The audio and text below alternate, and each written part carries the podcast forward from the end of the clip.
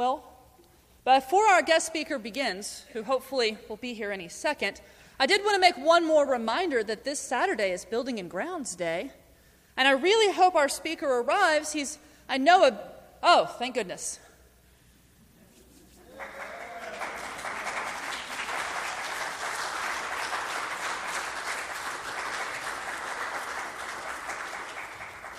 A man who needs no introduction. Thank you. Good morning, everyone. I'm sorry I'm a day late. How rude of me. As you can understand, I've had an extremely busy schedule this weekend. Being personification of an ideal does have its responsibilities. I'm run ragged for the first part of July, and then it drops off to almost nothing except for the occasional car dealership commercial the primary season, especially in the South, is quite busy. But for the vast majority of the year, I'm free to watch, to listen, and to contemplate. Yesterday, we celebrated the 239th anniversary of the document that brought me into existence. The Declaration of Independence, along with the United States Constitution, set down what this grand experiment, the United States of America, would be. For it makes no sense for a group of people to declare themselves independent of a political entity without then defining the principles with which they would have themselves aligned with.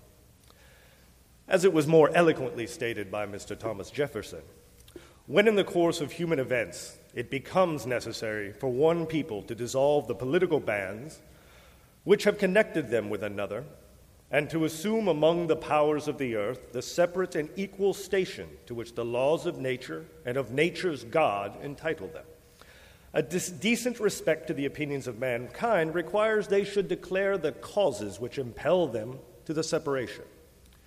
We hold these truths to be self evident that all men are created equal, that they are endowed by their Creator with certain unalienable rights, that among these are life, liberty, and the pursuit of happiness, that to secure these rights, governments are instituted among men, deriving their just powers from the consent of the governed, that whenever any form of government becomes destructive to these ends, it is the right of the people to alter or abolish it and to institute new government, laying its foundations on such principles and organizing its powers in such form as to them shall seem most likely to affect their safety and happiness.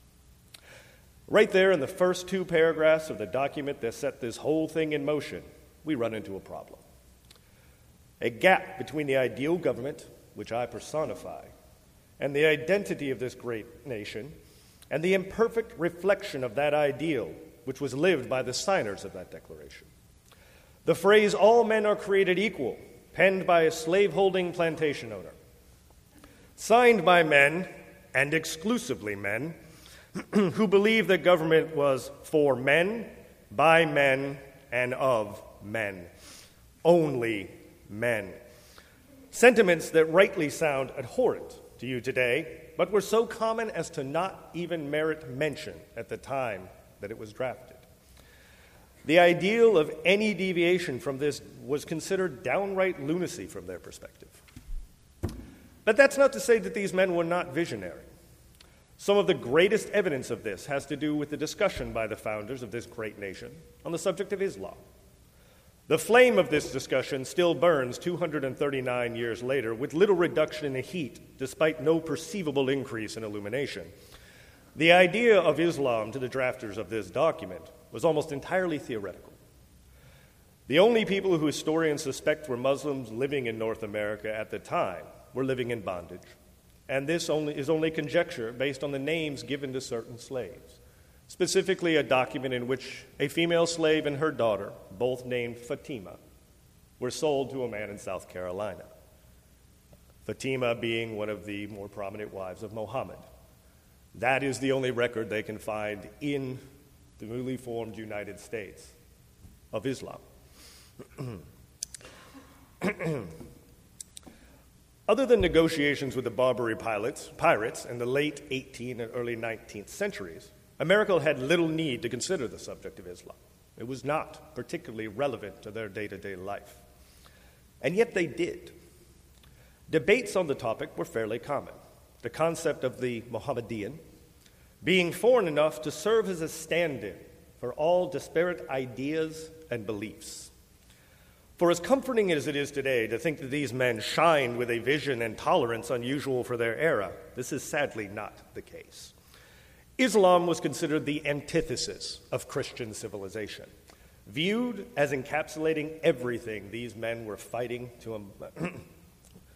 as encapsulating the opposite of everything these men were fighting to embody in a governmental system. The very resistance to the idea itself was the point of the discussion.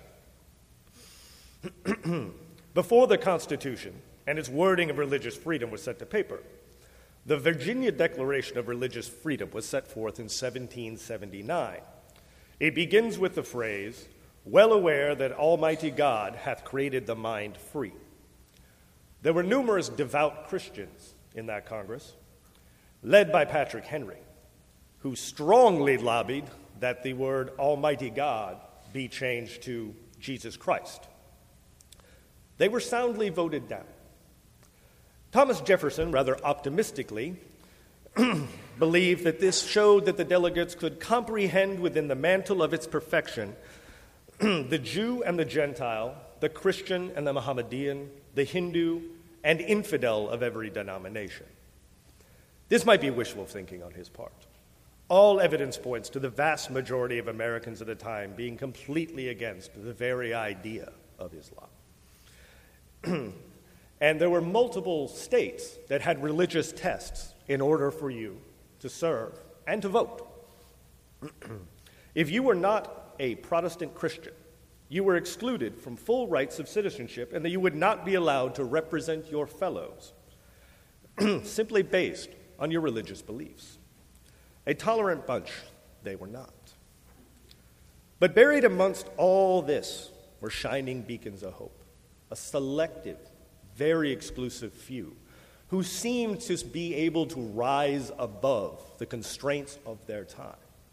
George Washington, Thomas Jefferson, James Madison. Men who somehow saw beyond the prevailing opinions of their time.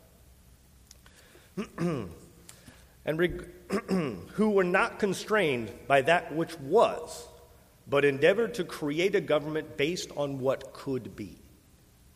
George Washington wrote in 1783 The bosom of America is open to receive not only the opulent and respectable stranger but the oppressed and persecuted of all nations and religions, whom we shall welcome to participate in all of our rights and privileges, if by decency and propriety of conduct they appear to merit the enjoyment. When taken in light of the times in which it was written, the sentiment is nigh miraculous. That these men could set aside the sentiments of their time and envision a world beyond their experience, a world they believed could be, but could not execute. A world they trusted you to create. So here we are, over two centuries on, and you struggling with many of the same ideas put forth by these men. like the founders of this nation, you are often unable to obtain the very ideals you proclaim to embody. But it is essential to remember these men did not let the quagmire of their daily reality limit what they could conceive. They stood on feet of clay and did their damnedest to shoulder this experiment and launch it into the future with as much momentum as they could. Encoding into law a more perfect union by which you could negotiate the pragmatic realities of your imperfect one. their ideals serving as a shining star by which you have navigated centuries, continually correcting course, getting just a little bit closer each generation. And it's worked, mostly. The gap between the ideals that I personify and the reality of this nation are narrower now than they were 11 score and 19 years ago.